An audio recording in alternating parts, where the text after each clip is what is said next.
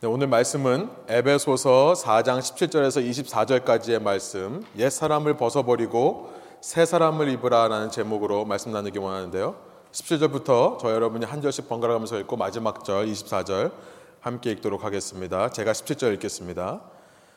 그러므로 내가 이것을 말하며 주 안에서 증언하노니 이제부터 너희는 이방인이 그 마음에 허망한 것으로 행함같이 행하지 말라.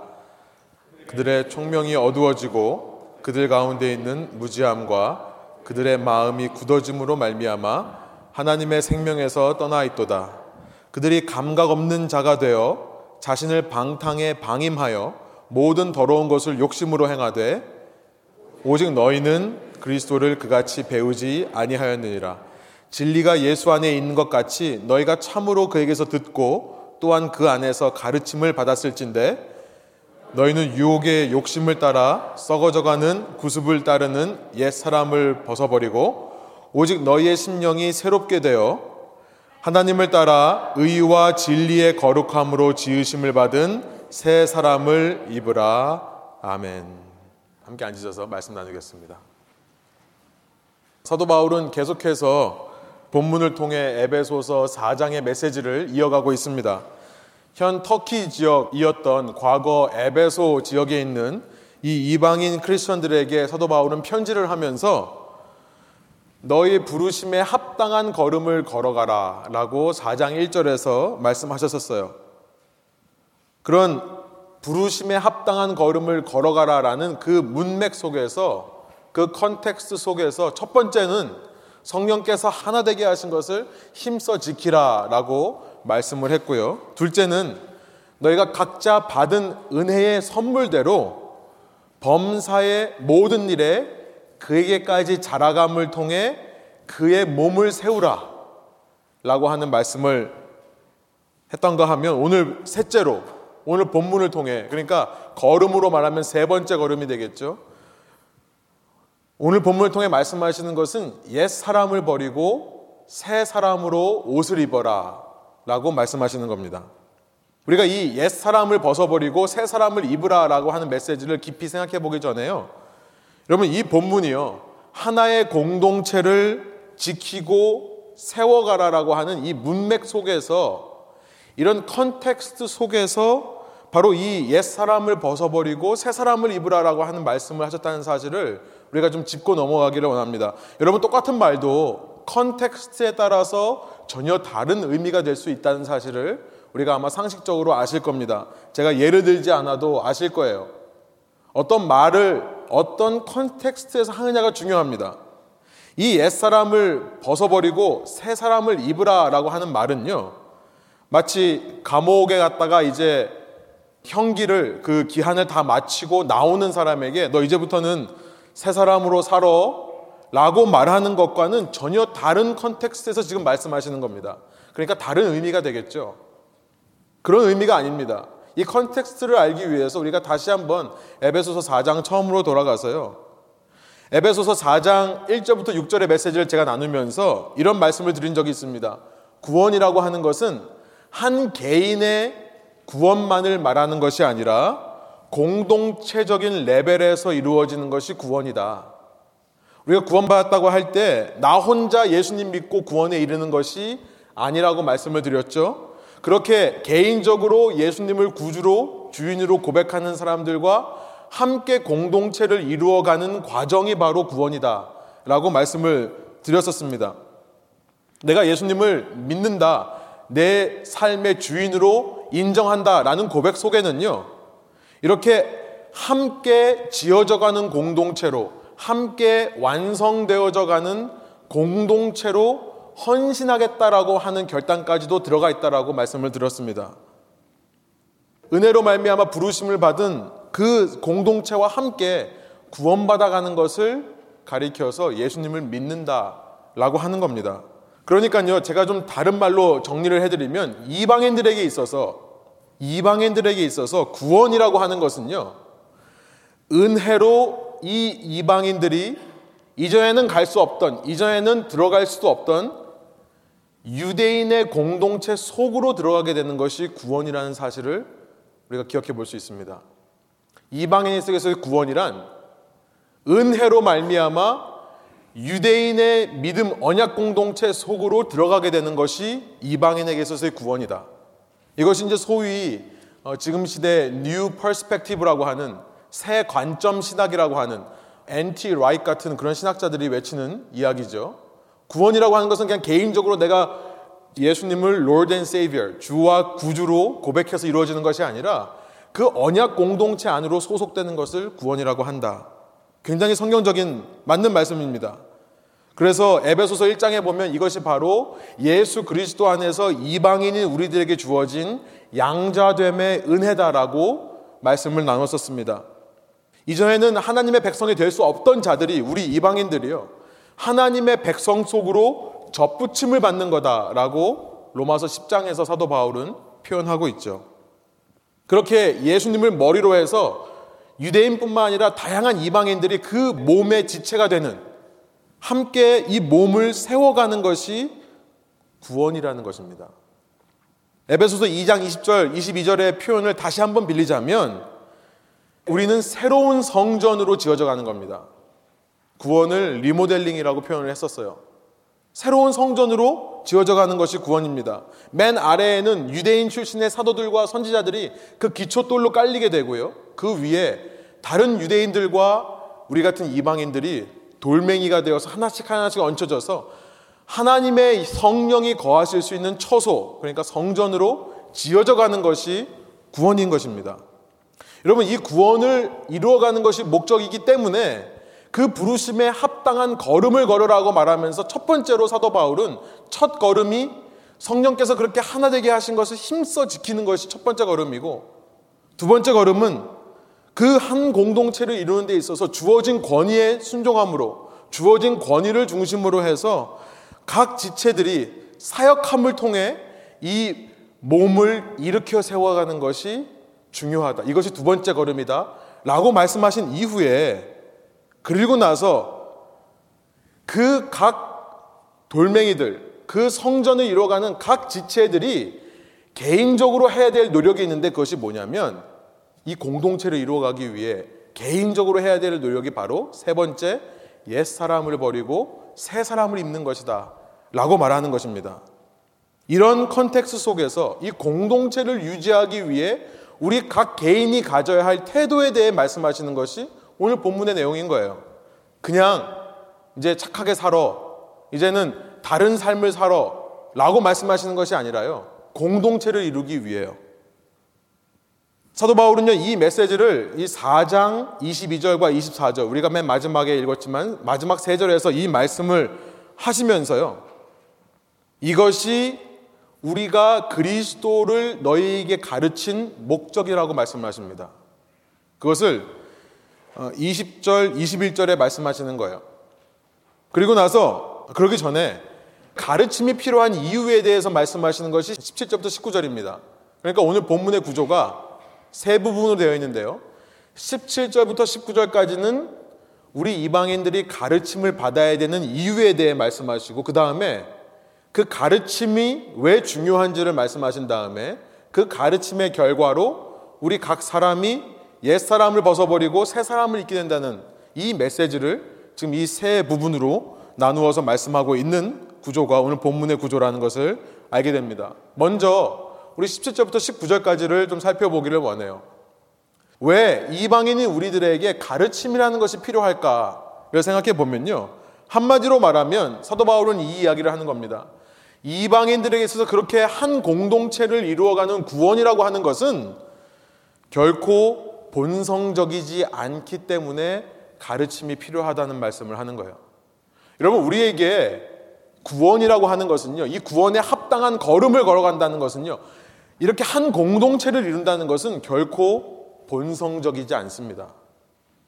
intuitive, instinctive 하지 않은 작업이라는 거예요. 17절의 말씀이 그거죠. 우리 17절 다시 한번 한 목소리로 한번 읽어볼까요? 그러므로 내가 이것을 말하며 주 안에서 증언하노니 이제부터 너희는 이방인이 그 마음에 허망한 것으로 행함같이 행하지 말라. 그러니까 다른 말로 말하면 17절에서 무슨 말씀을 하는 거냐면 바울은요. 이방인들의 마음은 본성적으로 어떻다고 말하는 겁니까? 허망한 마음이라고 말씀하는 겁니다. 허망하다, futility. 헛된 것을 찾는다. 다른 말로 말하면 공허하다라는 말입니다. 아무것도 없는 것을 찾으니까요. 공허한 거죠. empty한 거죠. 다른 말로 말하면 무엇으로 채우려고 해도 채워지지 않는 것이 바로 이방인들의 본성적인 마음이다라고 말씀하시는 거예요. 무슨 말씀인지 이해가 되시겠죠? 밑 빠진 독처럼요.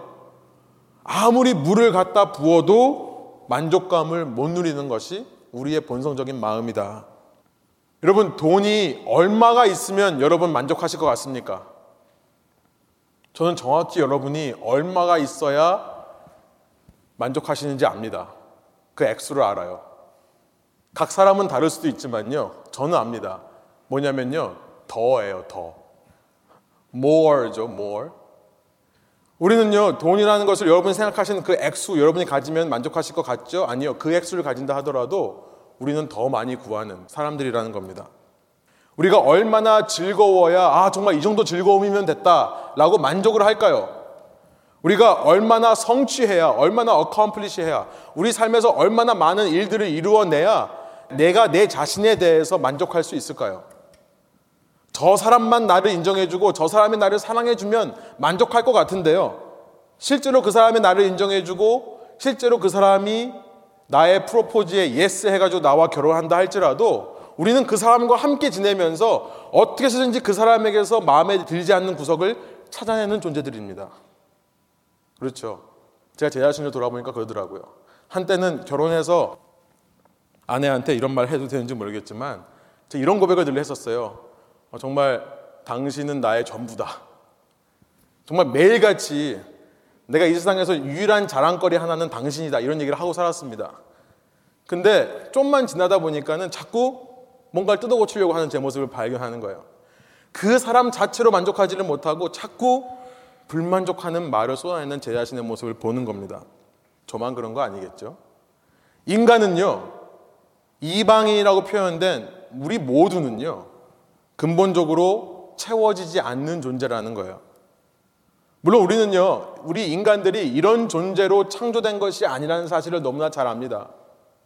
하나님의 선한 계획 속에서 창조된 인간이라고 하는 것은요, 원래는 만족하는 존재로 창조함을 받았어요.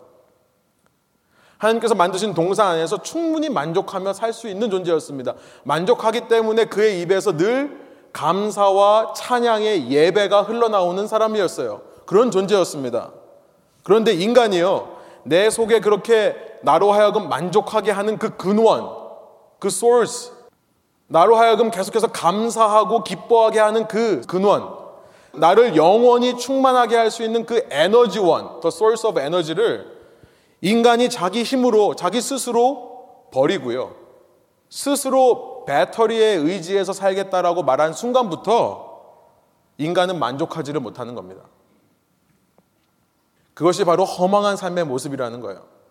여러분, 이 허망한 삶의 모습이 우리에게 두 가지 삶의 모습으로 표현이 되는데요. 사도 바울이 18절에서 그 두 가지의 모습을 이렇게 표현합니다. 우리 한번 18절 다시 한번 읽어볼까요? 그들의 총명이 어두워지고 그들 가운데 있는 무지함과 그들의 마음이 굳어짐으로 말미암아 하나님의 생명에서 떠나 있도다. 두 가지를 말씀하시는데 첫 번째는 뭐냐면 그렇게 허망한 삶의 모습이 뭐냐면 첫 번째로 총명이 어두워진 모습이고 두 번째는 이따가 살펴보겠습니다만 하나님의 생명에서 떠난 모습이다라고 말씀을 하는 거예요. 첫 번째 마음이 어두워졌다라는 뜻입니다. 총명이 어두워졌다는 것은 우리의 마음, 우리의 지식과 감정과 의지가 있는 이 마음이 마치 먹구름이 껴있는 것처럼 방해받고 있다, 어두워졌다라는 말씀이에요. 그러니까 이제는 제대로 알지를 못하고요, 제대로 느끼지를 못하고 제대로 자기가 원하는 것들을 하면서 살 수 없는 존재가 된 겁니다. 모르는 거예요. 진정으로 나를 만족하게 하는 것이 무엇인지를 모르고 사는 겁니다. 진정으로 나를 만족시킬 수 있는 존재가 누군지를 잊고 사는 거예요. 내가 무엇으로 이 나의 이 허망한 마음을 잠재울 수 있는지를 모르는 겁니다. 여러분 모르기 때문에요. 사람들은 잘못된 것으로 나의 이 공허한 마음을 채워보기 위해서 여러 가지 노력을 해서 그 잘못된 것들을 내 속에 집어넣는 일을 하는 겁니다. 이것이 우리 이방인들의 본성적인 삶의 모습이라는 거예요. 그렇지 않습니까? 저는 이렇게 그 공허한 마음을 채우기 위해 내 속에 잘못된 것을 집어넣는다라고 말할 때 떠오르는 이미지가 하나 있습니다. 그래서 뭐냐면 벌써 한 20년 전인 것 같은데 제가 청년의 나이 때에 아리조나로 원주민을 위한 선교를 갔었을 때의 일입니다. 원주민들, Native American이라고 부르죠. 원래 이 땅에 살던 사람들입니다. 그런데 유럽에서 온 백인들이 그 땅을 뺏었죠. 참 마음 아픈 현실은 뭐냐면 그들이 이 땅에 살고 있는 사람들에게서 땅을 뺏을 때 총을 사용했습니다. 어쩌면 미국이라는 나라가 총으로 시작한 나라이기 때문에 결국 총으로 멸망하는 게 아닌가. 칼로 승한 자는 칼로 망한다는 말씀처럼요. 그때 그 사람들의 그 총, 땅을 뺏은 땅이기 때문에요. 총 소유하는 것이 합법화할 수밖에 없는 나라입니다. 그렇죠? 그렇기 때문에 그 합법화된 총이 이제 와서 우리 후손들에게 이렇게 어려운 것을 주는 어려운 일들을 만드는 것은 아닌가 그런 생각이 듭니다. 아무튼 이 원주민으로부터 땅을 뺏은 이 백인들은요, 이 원주민들을 위해 보호구역을 만듭니다. 말이 보호구역이지 사실은 들여다보면 나오지 말라는 얘기예요. 이 원주민들이 그 보호구역 안에 있을 때는요, 정부로부터 정말 먹을 거, 입을 거, 쓸 거 전부 지원을 받는데요. 한 발자국이라도 밖에 나오는 순간 지원이 다 끊겨버려요. 그게 보호구역입니다. 제가 이제 보호구역에 가서 선교를 하는데요. 그 보호구역에 들어가 보니까 그렇게 모든 것이 풍족하고요. 모든 것이 공짜로 주어지는 삶을 살다 보니까 그곳에 있는 원주민들이 꿈이 없어져요. 소망이 없어집니다. 그러면서 자기 자신을 향한 성취감과 만족감을 잃어버리고 사는 것 같아요. 여러분, 사람은요, 제가 수요일 날 성경 공부 때도 말씀드렸지만, 사람은 본래 창조되기를 하나님처럼 창조하는 존재로 창조되었습니다. 그래서 인간은요, 하나님처럼 세상에 나아가서 창조적인 일을 할 때 새로운 가치를 만들어내고 새로운 삶의 이유들을 발견해낼 때 느끼는 성취감이 있어요. 느끼는 기쁨과 만족감이 있습니다. 그런데 원주민 보호구역에 있는 원주민들은요, 그 성취감이라고 하는 것, 만족감이라고 하는 것을 상실해 버렸어요. 그러니까 그 공허한 마음을 뭘로 채우는지 아세요? 술과 마약으로 채웁니다. 담배, 마약 이런 걸로 채워요. 제가 그곳에 가서 한 원주민을 만났는데요. 술을 마시는 것도 정부의 보조를 받아서 마시기가 어려워요. 충분히 안 나오니까 이 사람들이 뭘 하냐면 헤어 스프레이 있죠. 헤어 스프레이를 구해서요. 거기다 구멍을 뚫습니다. 그 안에 있는 케미컬 중에 알코올 성분이 있어요. 그거를 물에다가 타가지고 마셔요. 저는 사람이 자기의 공허함을 채우기 위해 잘못된 것을 집어넣는다라고 하는 말을 생각할 때 떠오르는 이미지가 뭐냐면 제 앞에서 한 원주민이요. 그렇게 구멍 뚫린 헤어스프레이 통을 들고 나서 저한테 이렇게 말했던 거예요. 나는 이거밖에 할 게 없다. 이것만이 나의 소망이다. 여러분, 총명이 어두워지니까요. 다른 것, 잘못된 것, 아니, 넣으면 안 되는 것으로 집어넣는 것. 이것이 우리 이방인들의 모습이 아닙니까? 내 속에 채워지지 않는 공허함에요. 이 시대 문화는요, 끊임없이 성적인 쾌락을 집어넣으라고 얘기를 합니다. 성적인 쾌락을 집어넣으면 그 공허함이 채워질 것 같아요. 우리 쉽게 말하는 예쁜 여자, 섹시한 남자, 이런 사람들 만나면 채워질 거라고 생각을 하는 거죠. 제럴드 메이라는 분이 Addiction and Grace라는 책을 썼는데요.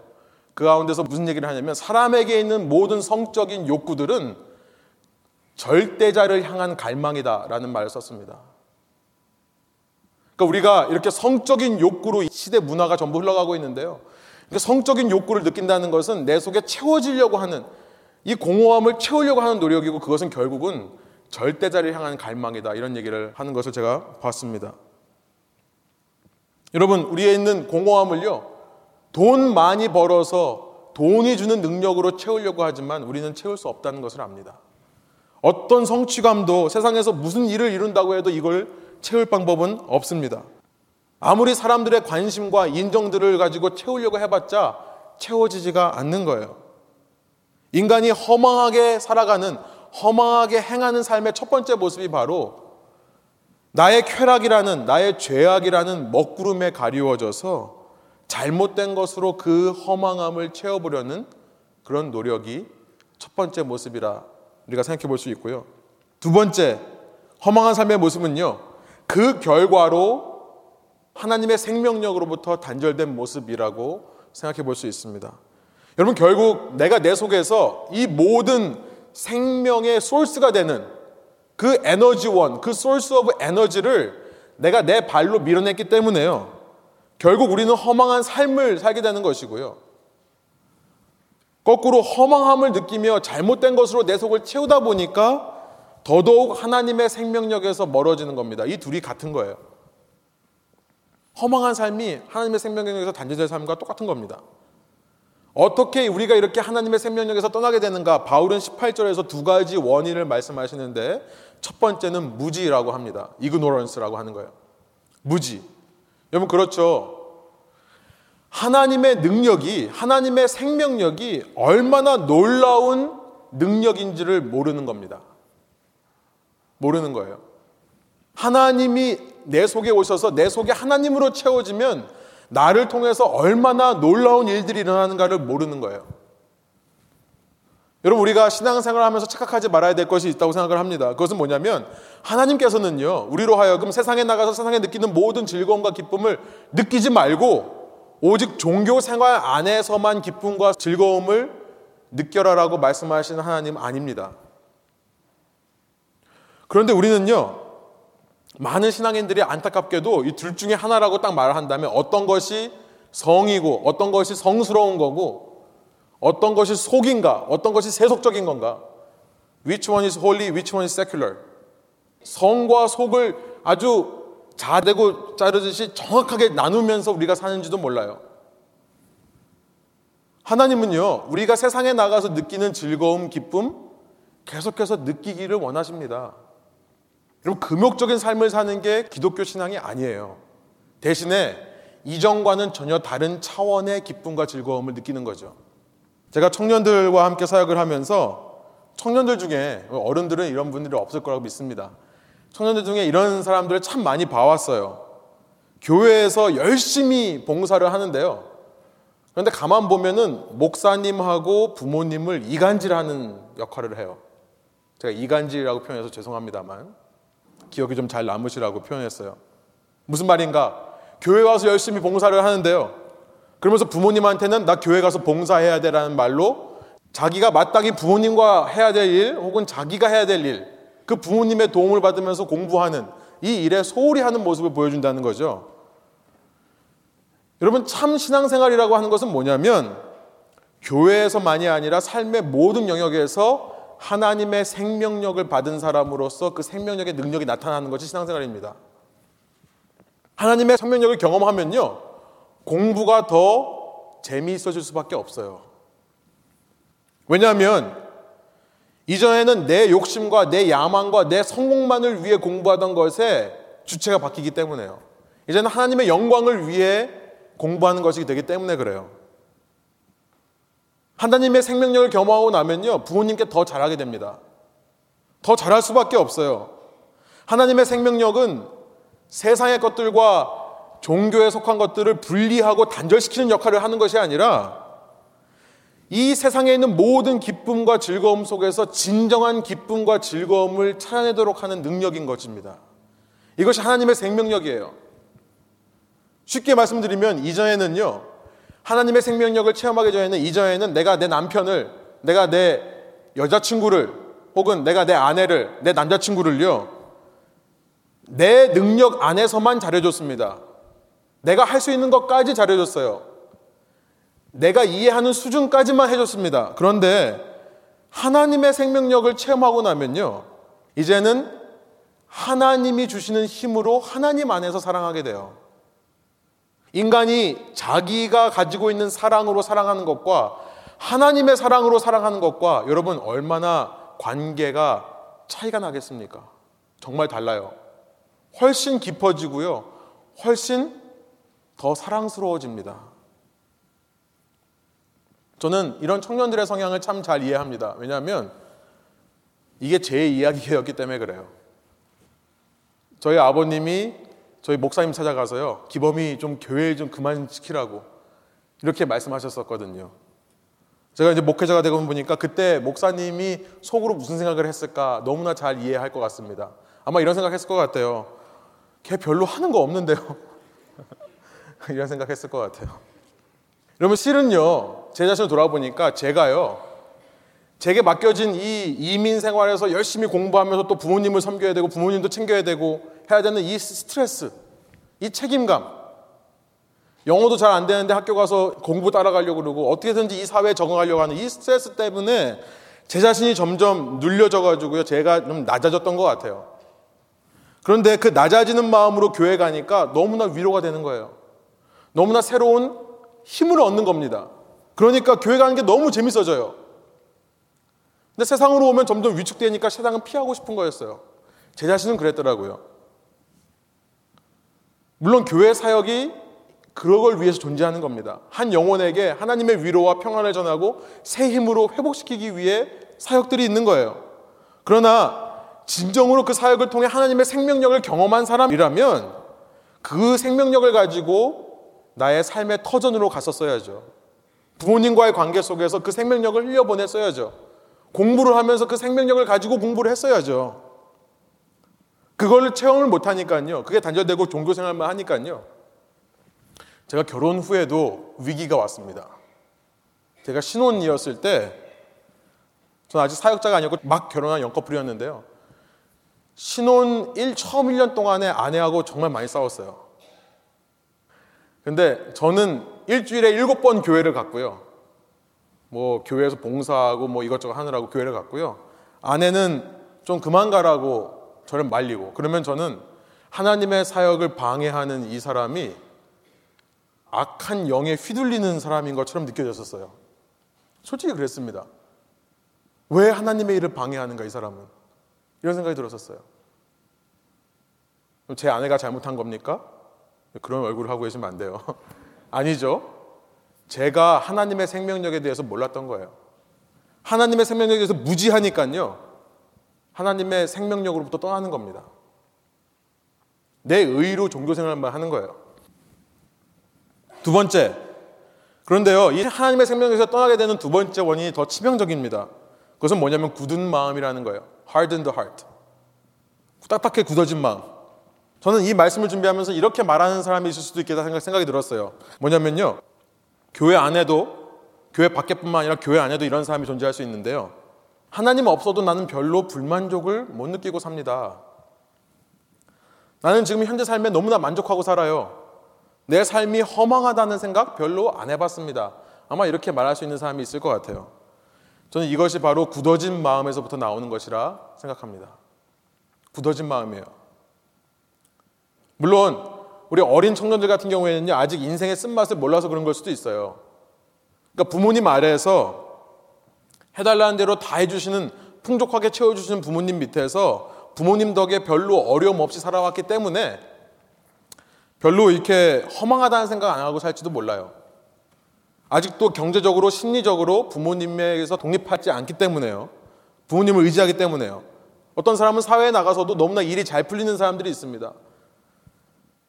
또 내가 집념의 사나이 억척스러운 여인으로 내가 계획하고 이루고자 하는 일을 정말 억척스럽게 열심히 이루어내서 실패라는 것을 경험하지 못한 사람들도 있을 수 있는 것 같아요. 그렇기 때문에 내 삶에 허망하다고 생각해 본 적이 없고 충분히 만족하고 있다라고 생각할 수도 있어요. 근데 이것은 앞서 말씀드린 총명이 어두워진 모습이라고 할 수 있겠습니다. 결국 자기 자신이 뭘 원하는지를 모르는 거예요. 그렇기 때문에 어려움이 뭔지도 모르는 겁니다. 그렇게 성공적인 삶을 살아도요, 내 주위에 정말 내 삶을 나눈 정말 친구 하나 없다는 사실이 얼마나 마음을 힘들게 하는지를 아직 모르는 거예요. 이런 사람들은요, 그렇게 총명이 어두워졌기 때문에 잘못된 것을 추구하면서도 잘못된 길로 가는지도 모르는. 그런데 어떤 사람들이 있냐면 정말 내 속에 허망함이 있다는 것을 알면서도 굳이 애써 외면하면서 내 속에 내가 진정으로 원하는 것들을 못 본 척, 못 들은 척 무시하고 사는 사람들이 있습니다. 이런 사람들이 바로 굳은 마음을 가지고 사는 사람들이에요.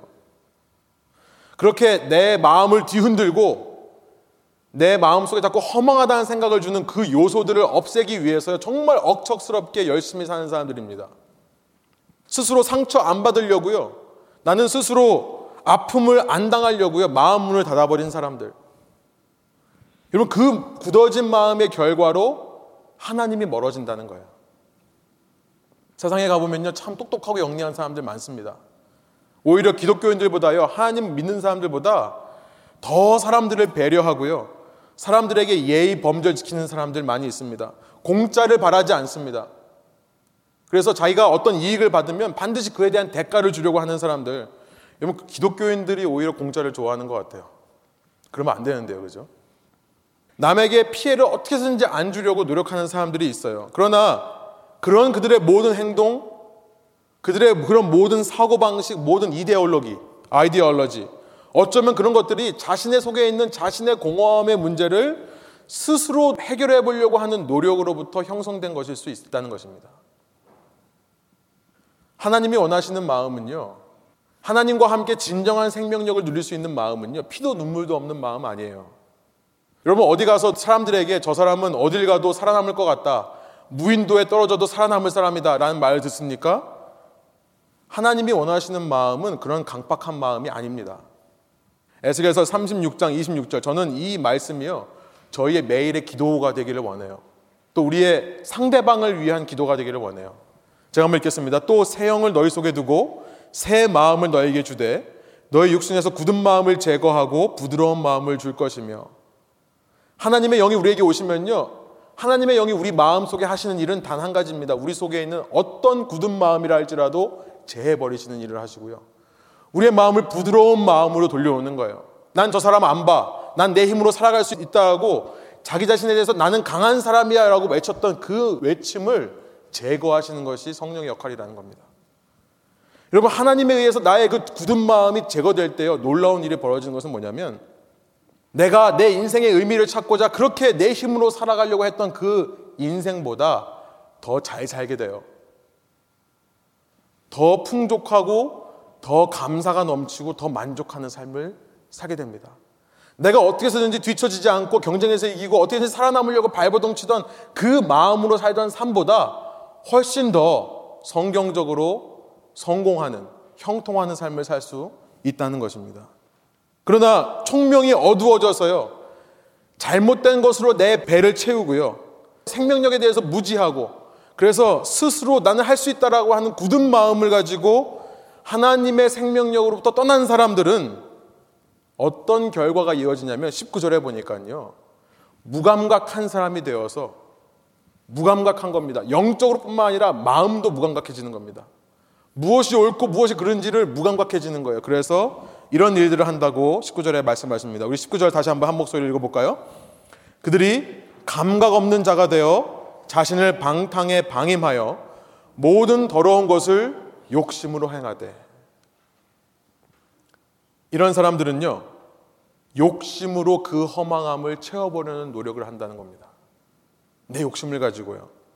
로마서 1장은요 그 욕심을 가리켜서 자기 속에 하나님을 두기 싫어하는 마음이라고 표현하고요.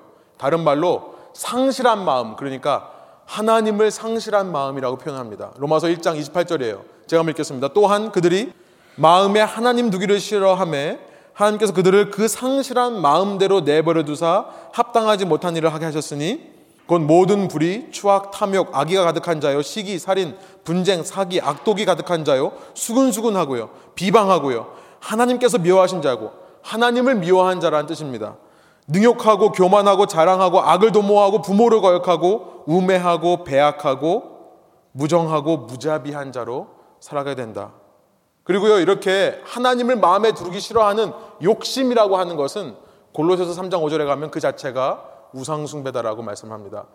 그러므로 땅에 있는 지체를 죽이라 곧 음란과 부정과 사욕과 악한 정욕과 탐심이니 탐심은 우상숭배니라. 본능적으로 우리는 이 허망한 행함을 하고 허망한 길을 걸으면서 본능적으로 우리는요, 육체의 욕심을 가지고 이런 우상숭배를 추구하는 사람이다. 말씀하시는 거예요. 여러분, 교회 밖에 있는 사람만을 말하는 게 아니라요. 오히려 교회 안에 있는 사람들을 향해 지금 사도 바울이 말하는 겁니다. 에베소라는 교회 안에 있는 이방인 크리스천들, 우리 같은 이방인 크리스천들에게 말씀하는 거예요. 이것이 너희의 본성적인 모습이다. 그래서 무엇이 필요하겠습니까? 그래서 가르침이 필요한 거예요. 20절, 21절 한 목소리 다시 한번 읽겠습니다. 오직 너희는 그리스도를 그같이 배우지 아니하였느니라. 진리가 예수 안에 있는 것 같이 너희가 참으로 그에게서 듣고 또한 그 안에서 가르침을 받았을진데. 20절의 표현 여러분 너무나 당연하다고 생각하시지만 생각해 보면 당연하지 않은 표현이에요. 너희는 그리스도를 배워야 된다라고 말씀하시기 때문에 그래요. 여러분 이방인 크리스천들 우리 같은 이방인들에게는요. 그리스도는 가르침의 대상이라는 것을 기억하시기 바랍니다. 우리여 본성적으로 신앙생활 할 수 있는 사람 없습니다. 여러분이 예수님을 믿고 예수님을 영접한다고 해서 예수님에 대해서 여러분이 배우지 않으면요. 우리는 본성적으로 신앙생활을 해가요. 내 본성에 맞는 신앙 스타일을 찾고 내 본성에 맞는 신앙 스타일대로 신앙생활을 합니다. 그러면서 내가 예수님 믿는다 그래요. 그러나 오늘 말씀은 분명하게 말씀하십니다. 가르쳐야 된다는 거예요. 본성적으로 예수님을 아는 사람은 없습니다. 본성적으로 우리는 허망한 길을 갈 뿐이에요. 본성적으로 우리는 총명이 어두워지고요. 다른 말로 잘못된 것으로 내 배를 채우려고 그러고요. 우리는 무지해요. 생명력에 대해서 무지하고요. 그래서 내 의를 가지고 이 강팍한 마음, 악한 마음, 독한 마음으로 신앙생활의 길을 걸어가고 하는 것이 우리의 본성이라는 거예요. 그러나 우리는 누군가에 의해서 가르침을 받아야 된다. 그래서 여러분 믿는 사람을 한국말로 교인이라고 그러죠. 무슨 말입니까? 가르침을 주고받는 사람. 교인. 교회라고 합니다. 가르치는 모임이라고 합니다. 그냥 모여있다고 해서 교회가 되는 건 아닙니다. 그 가운데, 모임 가운데 그리스도의 말씀이 선포되고 가르쳐질 때 그것이 교회가 되는 겁니다. 여러분, 말씀 사역이라고 하는 것은 오늘날 교회에 너무나 많이 흔들리고 있는 뿌리인데요. 흔들리면 안 되는 뿌리라고 저는 생각합니다. 우리는요, 말씀을 듣고 계속해서 배우고 가르침을 받아야 되는 거예요. 그래서 지난 시간 4장 11절에 보면 하나님께서 교회에게 주신 선물이라고 말씀하시는 사람들이 가만 보니까 가르치는 직분들을 가진 사람들입니다. 그렇죠. 사도, 선지자들, 복음 전도자들, 목자 및 교사들 전부 하나님의 말씀을 받아서 가르치는 사람들이에요. 철치 오피스라고 하는 사람들, 교회에 직분이 있는 사람들은 가르치는 직분인 겁니다. 여러분 우리가 한 번만 가르침을 받으면 될까요? 한 번만 진리를 깨닫고 그대로 가면 될까요? 아니요. 우리는 또 한때 진리를 깨닫지만 또 본성적인 삶을 살아요. 그래서 우리는요. 매일매일 날마다 가르침을 받아야 된다는 것을 사도 바울이 강조하기 위해서요. 바울은요. 이 가르침을 받는 행위를 이제 옷을 입는 걸로 표현하는 겁니다. 여러분 이제 이 말씀의 문맥이 보이시죠? 컨텍스트가 보이시죠? 우리 이 문맥 위에서 우리 22절, 24절을 다시 한번 읽겠습니다. 다시 한번 한 목소리 읽어볼까요? 너희는 유혹의 욕심을 따라 썩어져가는 구습을 따르는 옛 사람을 벗어버리고 오직 너의 심령이 새롭게 되어 하나님을 따라 의와 진리의 거룩함으로 지으심을 받은 새 사람을 입으라. 당시 사회에서 겉옷과 속옷이 따로 있습니다. 겉옷이라고 하는 것은 소중한 재산으로요. 나갈 때 입는 옷일 뿐만 아니라 몸을 보호하는 옷이고 집에 들어오면요. 겉옷을 항상 벗어서 그 겉옷을 둘둘 말아서 침대를 삼고 베개를 삼았어요. 이 옷이라고 하는 건 날마다 입고 벗는 겁니다. 오늘날 우리 속옷, 외출복 이걸로 생각하시면 될 것 같아요. 한 번만 옷 입고 벗는 겁니까? 옷은 우리 수도 없이 갈아입죠. 사도 바울은 지금 이런 본성을 제어하기 위해 가르침을 받는 것을 옷을 입고 벗는 것에 말씀을 하시는 거예요. 그리스도인들은요, 매일마다 이 욕심의 유혹으로 유혹받는다는 겁니다. 불신자로 하여금 하나님의 생명력에서 떠나게 하는 이 욕심의 유혹, 믿는 사람으로 하여금 우상숭배에 빠지게 하는 내가 만들어낸 신을 섬기게 하는 이 욕심의 유혹. 이것을 우리가 매일 받기 때문에 이것을 따라서 부패하기 쉬운, 썩어지기 쉬운 옛 사람의 옷을 우리는 매일 벗어야 되고 매일 새 옷으로 갈아입어야 된다. 여기서 말씀하신 새 옷이 뭐겠습니까? 예수 그리스도죠. 로마서 13장 13절부터 14절에 보면 낮에와 같이 단정히 행하고 방탕하거나 술 취하지 말며 음란하거나 호색하지 말며 다투거나 시기하지 말고 라고 말한 다음에요. 오직 주 예수 그리스도로 옷 입고 정욕을 위하여 육신의 일을 도모하지 말라. 내 욕심을 위해서 예수님으로 옷 입고 욕심을 위해서 육체의 일을 따라가지 마라. 이 말씀이에요. 우리가 육신의 욕심을 이기기 위해 정욕을 이기기 위해 필요한 것은 예수 그리스도로 옷 입는 겁니다. 예수님처럼 생각하고 예수님처럼 말하고 예수님처럼 행동하는 거예요. 다른 말로 말하면 예수님을 닮아가는 거겠죠. 이것이 육체의 욕심을 따르지 않는 유일한 길이라는 겁니다.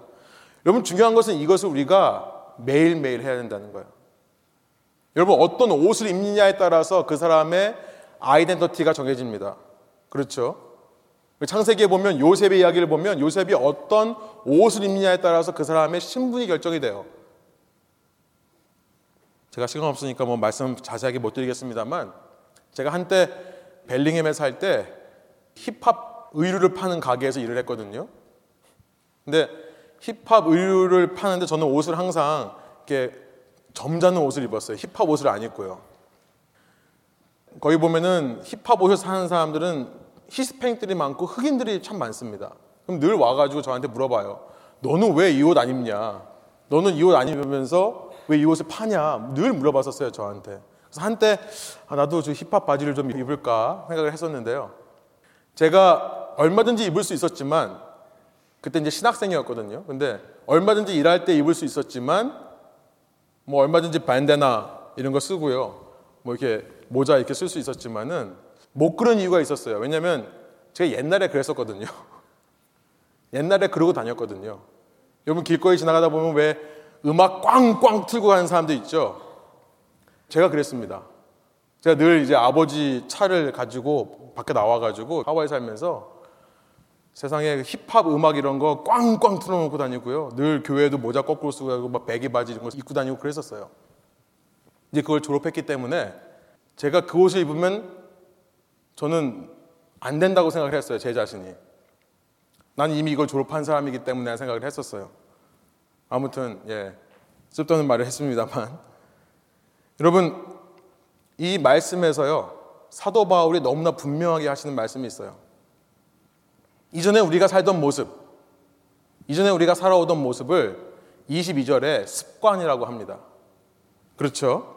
너희는 유혹을 따라 그 육체의 유혹, 욕심, 그 유혹의 욕심을 따라 썩어져가는 옛 습관, old manner, former manner, 옛 습관을 따르는 옛 사람을 벗어버려라. 이전에 예수님 믿기 전에 우리가 살던 우리의 삶의 모습이 우리에게 습관이라는 겁니다. 습관이라는 거예요. 여러분, 습관 고치기 쉽습니까? 어렵죠. 저도 이 말씀을 전하면서 하는 습관들이 있거든요. 제가 고치려고 녹음된 거 들어보고 들어보고 또 그러면서 계속해도 잘 안 고쳐져요. 여러분, 그래서 대부분 사람들은요, 노력하다가 중단해버립니다. 몇 번 try 해보다가 중단돼요. 그럴 수밖에 없죠. 여러분, 한두 번 노력해서 고쳐지는 것은 습관이 아니에요. 그렇죠? 습관이라는 것은 그 의미상 내가 평생을 해온 일이기 때문에 한두 번 노력으로 고쳐지지 않는 것이 습관입니다. 여러분 신앙생활 하면서 우리에게 주는 마귀의 음성, 사탄의 음성이 있습니다. 그것은 뭐냐면 너는 절대 안 변한다는 거예요. 저는 이 말을 믿지 않습니다. 물론 심리학에서는 우리가 안 변한다고 얘기를 해요. 그러나 좀 성경에서는 우리는 주님의 모습을 닮아간다고 저는 말한다고 믿습니다. 우리는 변하는 존재예요. 그런데 초기에는 몇 번 말씀 듣고는요, 행하다 보면 안 변한다는 사실을 알아요. 당연히 안 변하죠. 왜요? 이것이 습관이었기 때문에요. 내가 이런 허망한 삶을 살던 것이 내 습관이었기 때문에 그래요. 그러나 한번 그 습관이 변하고 나면요, 이제 다시 그 옷을 갖다 입으라고 해도 안 입는 겁니다. 안 입어요. 입을 이유를 못 느끼는 거예요. 그런데 한두 번 해서 안 변한다고 해서 거기서 스탑하면요. 그러면 그 습관 절대 안 변합니다. 그러니까 그런 우리의 모습 보면서 절대 안 변한다고 그러는 거예요. 인간은 안 변하는 말이 거기서 나오는 거죠.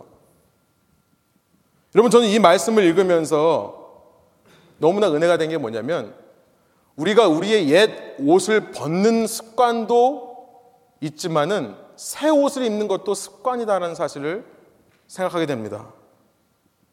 은혜가 되는 게 뭐냐면 22절에서 그 옛 자, 너의 옛날 모습을 가리켜서 your old self라고 해요. 영어 번역이에요. 원어로 보면 정확한 원어 번역은 너에게 있는 소유격은 아닙니다. 그러나 너에게 있는 그 옛 자의 모습을 벗어라. 이렇게 말하는 거예요. 그런데요. 24절에 가보면 그러고 나서 우리가 입어야 될 새 사람이라는 것은 너희에라는 단어가 없습니다. 너희라는 2인칭 복수 대명사가 거기 들어있지 않아요. 무슨 말입니까? 여러분, 그리스도라는 새 옷은요, 평생에 걸쳐 입는다고 해도 내 것이 되지 않는다는 것을 말씀하시는 줄로 믿습니다.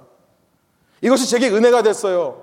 왜냐하면요, 내가 그렇게 수없이 try 하지만 내가 닮고자 하는 예수님의 모습은 언젠가 내가 완전히 내 모습이 될 수 없다는 것을 말씀하시기 때문에 그것이 은혜라는 겁니다. 아직도 내가 실패할 수 있는 겁니다. 그 옷을 매일 입어보고 매일 그 옷대로 말하고 생각하고 행동하려 하지만 그러지 못한다고 할 때, 그래서 또다시 육체의 옷을 입게 될 때, 사도 바울 통해 하나님께서 말씀하시는 거죠. 너 또다시 그 옷 벗고 이 옷 입어봐. 여러분, 저는 이것이 우리를 향하신 은혜라고 생각합니다. 내가 어느 순간에 예수님을 완전히 닮아버린다면, 이 땅에서 닮아버린다면, 그건 사이비 교주가 되는 거예요. 그죠? 예수님을 완전히 닮는 것은 이 땅 이후의 삶에서 가능할 것입니다. 그러나 그 전까지 여러분 중요한 것이 있습니다. 우리는요, 매일매일 try 하는 거라는 겁니다. try 하는 거예요. 노력해 보는 겁니다.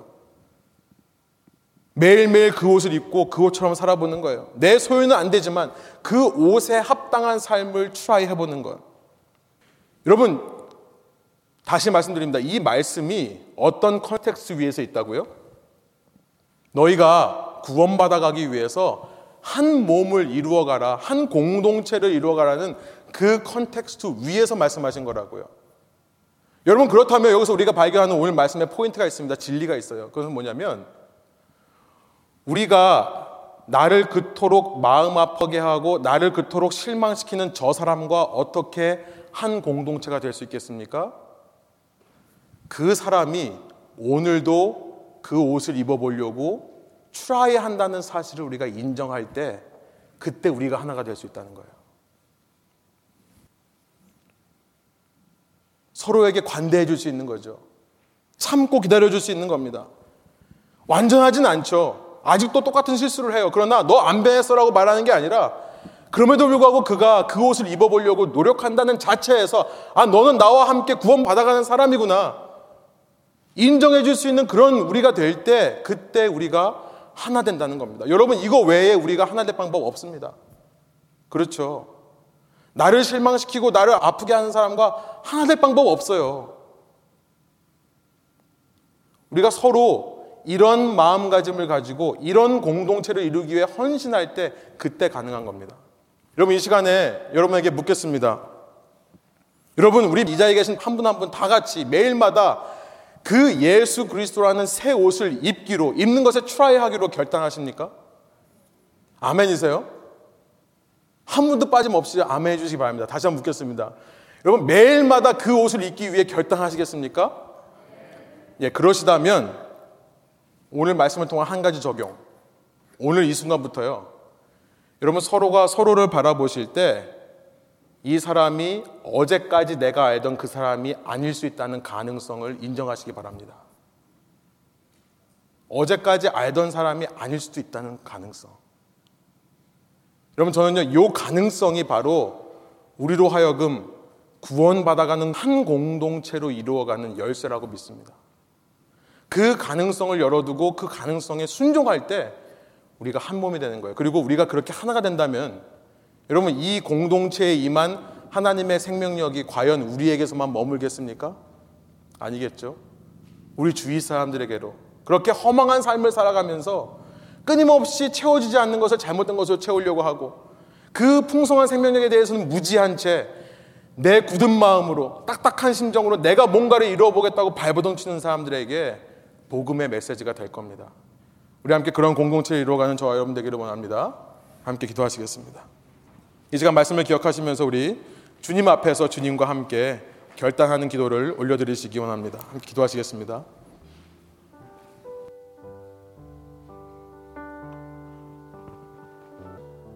하나님 말씀을 통해서 우리가 우리 가정 안에서 우리 가족들을 바라볼 때 내 배우자를 바라볼 때 내 부모님과 자녀들을 바라볼 때 어떤 마음가짐을 가지고 바라봐야 되는지를 말씀해 주시니 감사합니다.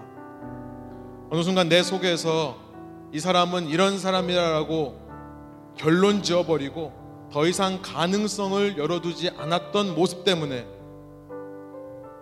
어쩌면 그 사람에게서 내 말이 현실이 되어서 정말로 변하지 않는 것이 아닌지도 모르겠습니다. 이 시간 주님께서 말씀을 통해 우리의 역할은 우리가 해야 될 일은 매일마다 우리의 습관으로 빚어진 옛 자아들을 내려놓고 날마다 우리가 완전히 소유할 수는 없지만 완전히 똑같을 수는 없지만 닮아가기 원하는 예수님의 모습으로 갈아입어야 된다는 사실을 말씀해 주시니 감사합니다. 그러기에 우리가 서로를 바라보며 연약함과 부족함과 모자람에도 불구하고 우리가 사랑할 수 있는 줄로 믿습니다. 그것이 우리를 향하신 주님의 사랑이고 그것이 우리가 주님의 사랑을 안다 할 때 서로에게 베풀어야 되는 사랑인 줄로 믿습니다. 이 시간 저희가 그런 사랑으로 결단하는 헌신하는 저희들 될 수 있도록 인도해 주시고 그래서 우리 공동체가 바르게 세워질 뿐만 아니라 우리의 가정이 우리의 직장이 우리 학교에서 만나는 친구들이 우리 주위에 있는 모든 대인 관계들이 나로 말미암아 바로 세워져 가는 하나님의 나라가 하나님의 생명력이 이 땅에 가득하게 전해지는 주님의 통치될 수 있도록 인도하여 주시고 함께하여 주옵소서. 그렇게 하실 주님을 찬양하며 예수 그리스도의 이름으로 기도합니다. 아멘.